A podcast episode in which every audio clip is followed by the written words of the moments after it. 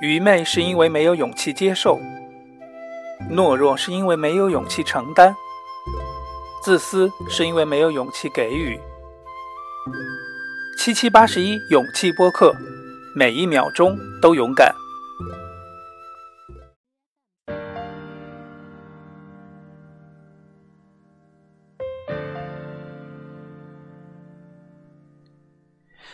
大家好，欢迎收听七七八十一勇气播客。愿勇气与你同在。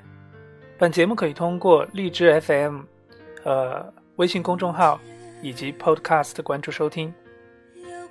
今天呢，我们要打断之前那个系列节目，就是七批复旦情商课。今天我们要讲的是一个，算是一个插播节目吧，是逻辑思维的创业。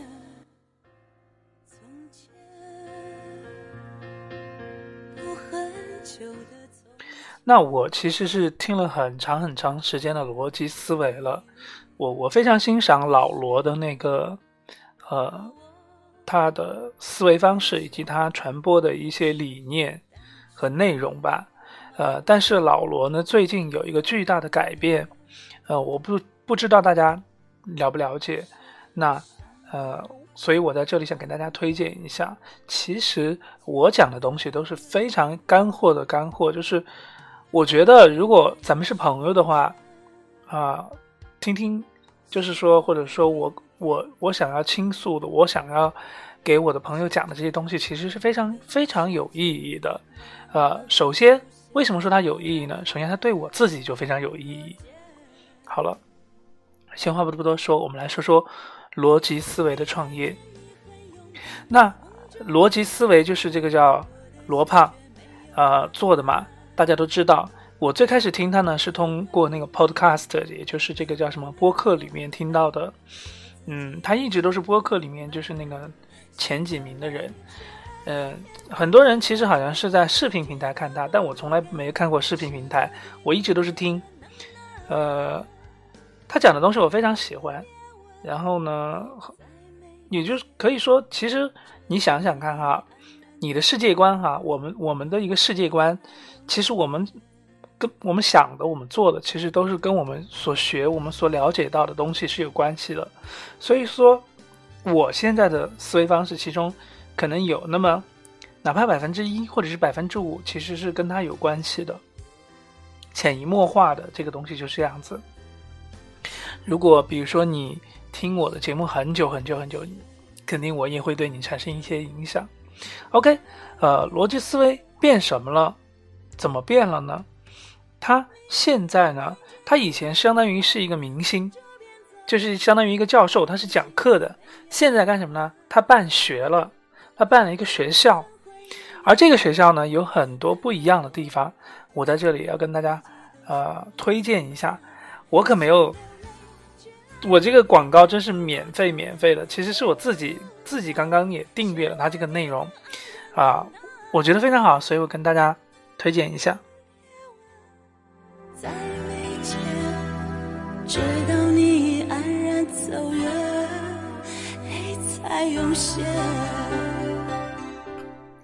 呃，这个平台呢叫做有道，就是你在。iOS 或者是 Google 的那个平台上，安卓的平台上，你搜索一下就能搜得到。有就是有没有的有嘛？道不是那个道德的道，是那个到了的到，就是我到了的那个到。然后呢，呃，要注册。然后注册之后呢，这是这是一个软件了，是个 App。呃，注册之后呢，里面有很多的内容，呃，有电子书，就是你可以读的那种。另外一种有那个。音频书就是有人会念给你听的那种，嗯，还有一些东西其实我还没有完全搞懂了。我今天就听了一本叫做我自己感兴趣的，呃，叫做《极简生活》。然后呢，这本书花了我四块九人民币，其实二十分钟，很快就听完了。呃，会觉得好像有点不值得，但其实你想想看，有的时候你回想一下，你会觉得，如果它能改变你的生活方式，对你的生活有很大的作用的话，那四块九也没什么。其实呢，呃，我们在互联网上花钱其实是很少的，互联网一直一直提倡的就是一个免费精神，比如说邮箱什么什么的，大家都是免费的。什么让人愿意花钱呢？什么都不愿意花钱，除了打游戏。打游戏的人就很喜欢充值，因为因为游戏提供商他抓住了你的这个心理的那个优点、那个弱点，就是比如说你打打游戏每天是，比如说你获得经验是，嗯，两百的经验，打一次是两百的经验，你打一个东西要一万的经验，你要打很久，对不对？那如果你花一点钱。十块钱什么之类的，三十块钱，你有一个加成，那个游戏里面叫 buff 的话，那你可能翻倍就变成三百了，打一次变三百，你打到一万的时候，你会省很多时间，你会觉得哎，好像很划算呢，我的时间很划算，那我就充钱吧。它其实就抓住了你很多心理，你就不断的充，不断的充，不断的充。然而，然而，这种在互联网上的消费是什么都不能带给你的，就是除了娱乐嘛。就是玩儿，相当于是一种消遣。那为什么我们不能为我们的学习、为知识充一点钱呢？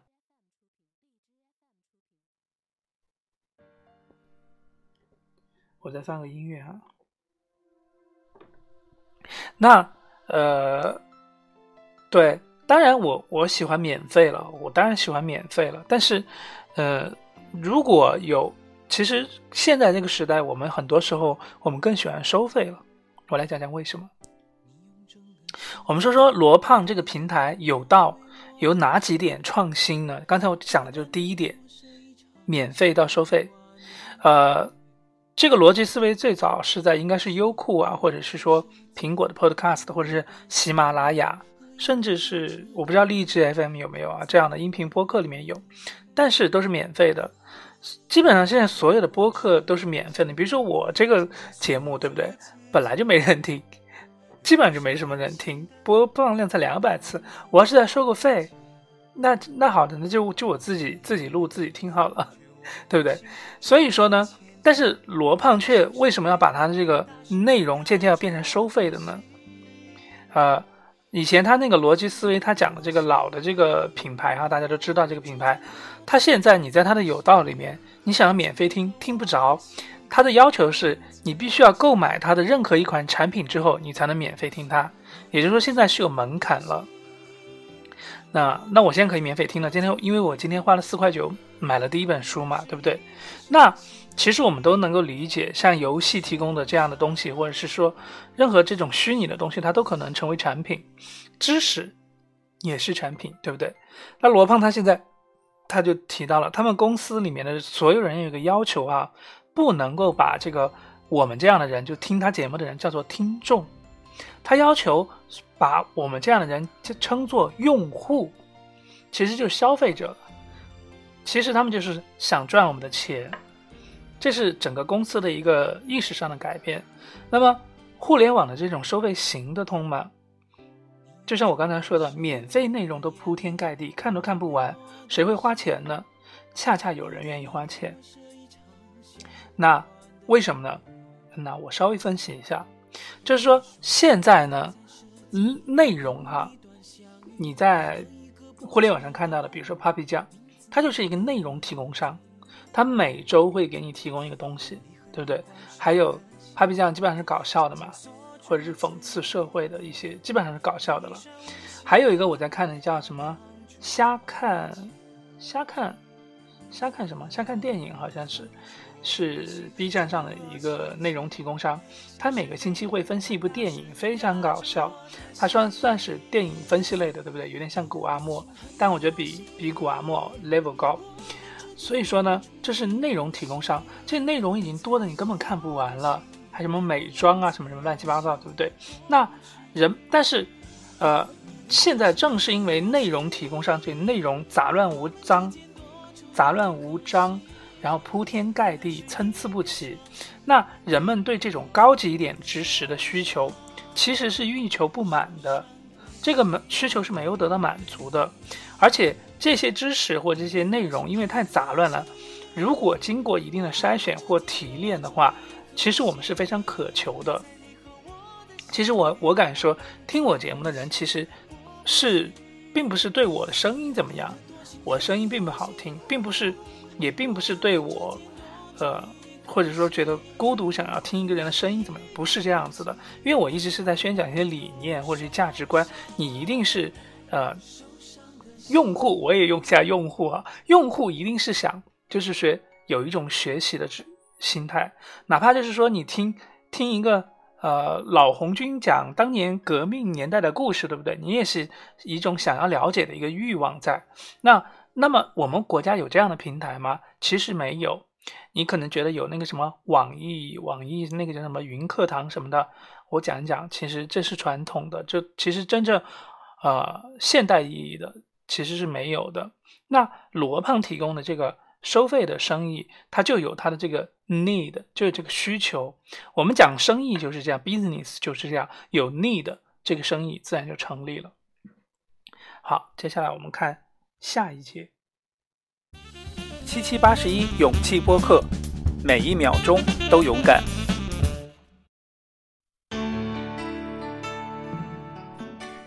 第二点革新是什么？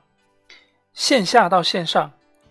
呃，互联网教育说了很多年，那么，请问谁在互联网上学习了？你可能说，啊，我学过 Photoshop。啊，我在网上学过做菜、做蛋糕什么之类的。我讲的不是这种，我讲的是知识，不是技能型的。OK，我们我们在互联网上还干什么呢？打游戏、看电视剧、看视频。呃，我每天花花在网上的时间太多了，唯独没有学习。那再加上中国，大家都知道，中国的这个阅读平均阅读时间在全世界是倒数的。这个民族本来就很浮躁。再加上互联网带来的也是浮躁，那基本上互联网的学习其实这个平台没有成立了。那呃，我曾经去四川大学的管理学院蹭过几堂这个 MBA 的课，就是管理学的课，真是受益匪浅。当时我的那个老板，我的上级，他在读 MBA，他说：“你跟我下班，你跟我去去吧，去听两堂课吧。今天正好讲 marketing，我们的部门就是 marketing 嘛。”我说：“那好啊。”本来我跟我领导关系就很好，去听了他讲了讲了几个东西，我觉得，哎，我之前跟大家讲过那个权重分析法，就是川大管理学院讲的，对不对？所以其实这种东西非常好的。但是如果你想学管理学院的，比如说市场，刚才 marketing 那种市场营销的东西，门槛多高啊！你要高，你要是高管，你还要交很昂贵的学费，而且你还得花时间脱产或者是怎么样。去学这个东西，门槛太高了，成本太高了。呃，即使我觉得那课很好，我都只去了两三次，后来没去了嘛，对不对？那人肯定是这样子，要么要么穷，要么懒，要么怎么样，反正就是最后就没去。那这边里这里面有一个例子是有道里面，他最近请了一个讲师讲课，他现在很多讲师，他在大学里的课程是非常受欢迎的，基本上是爆满。他同时好像也在优酷什么什么之类的地方也有自己的账号，也有很多人关注他，但问题是不够多。逻辑思维当时搞了一场直播，他们一边直播，他们就会说现在有多少人，在线人数是多少多少，几十万还是几百万，我忘了。但是他当时说的这个是这个老师以前讲课，他在传播内容的时候是几十几百几千倍。那其实这就是一个线上教育的一个方式，而且他把这种线。罗胖的思维是比较比较那个 open 的那种，比较 fashion 的那种。他把这种线上的这种老师的这种教育，他当成一个网红在包装。呃，好像以前那个 Papi 酱搞直播，好像也是国内一条新闻，对不对？当时据说产生了轰动效应。对，那么他现在包装这些，就是这个讲课的老师也是这样包装的。所以他一直在说，大家快来点赞啊，大家快来。就是直播啦，或者是直播的时候还有一些什么什么奖励啦，嗯，有一些什么什么名额抽奖啦，什么什么之类，它都是这样包装的。所以其实现在以互联网的方式，以现在互联网最流行的方式在做教育的是没有的。就刚才我们说那种很 fashion 的那种，就是要在直播上充人数的，甚至比如说要送个什么什么东西的，什么要送礼物的，这种是没有的。那罗胖现在做。所以这也是，呃，我们讲到的第二点，罗胖的这个平台的第二点创新，从线下到线上，一个新的教育的方式。第三点创新，我觉得是罗胖这个呃有道这个 app 的最大的一个创新，让我也觉得呃对我的思维方式又产生了一个新的冲击。这个变化是什么呢？从完整到碎片，碎片化这个是我们常常听到的，呃，我觉得这也是这个生意最大的一个创新。我们来讲哈，学习最大的障碍是什么？他就是说不能坚持，对不对？不能坚持的问题在哪儿？就是那个叫什么？我们我们以前读书的时候，老师说这个叫什么？呃，三天打鱼两天晒网，其实就是说，你学习的时候，你往往就觉得不耐烦了，你会去打几把游戏，吃个饭，什么什么之类的，就中断了，人就很缺乏毅力，就是碎。再加上现在刷个手机、刷个微信什么的，这就是碎片化。所以说，碎片是现代人最苦恼的一件事情。他们没有办法 focus，我们没有办法 focus，没有办法 focus 的话，你会发现你一事无成。你会觉得你每天干了很多事情，你东听听西看看，呃，东玩玩西逛逛，其实最后你什么也没干。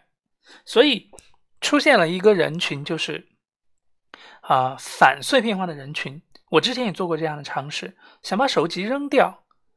把朋友圈关掉，对不对？所以碎片是学习的大敌，这是所有人都是这样想的，甚至在反抗。然而罗胖不这么认为，我这就觉得是罗胖高明的一点。他就是他的认为什么？他说，他说，呃，其实现在全世界这个碎片化是一个趋势。那当这个趋势不能抵抗的时候，你就不要去抵抗。以前有句话就是，当那个什么什么，我不知道这个话能不能播哈。当强奸不能避免的时候，就闭上眼睛好好享受吧。所以我觉得罗胖这个思维就很好，这个叫逆向思维。他就说，既然现在是个碎片化的时代，那我们就碎片化。谁说碎片化时代不能学习呢？所以罗胖就做了一些改变，比如说他以前的那个呃。视频我们接近是接近一个小时，很长很长，对不对？现在他把他的产品都浓缩到二十分钟左右，甚至是几分钟。那呃，这就很简单。那你一般在碎片，比如说你上公交车，你去干个什么事情，你去约朋友什么，他没来之前几分钟、十几分钟是有的嘛，对不对？所以说他就用这种方法来填补这个碎片化时代的这样一个需求。那同时呢？呃，我今天听这本书叫做，刚才我讲了，听这本书叫做叫做什么？极简生活，对不对？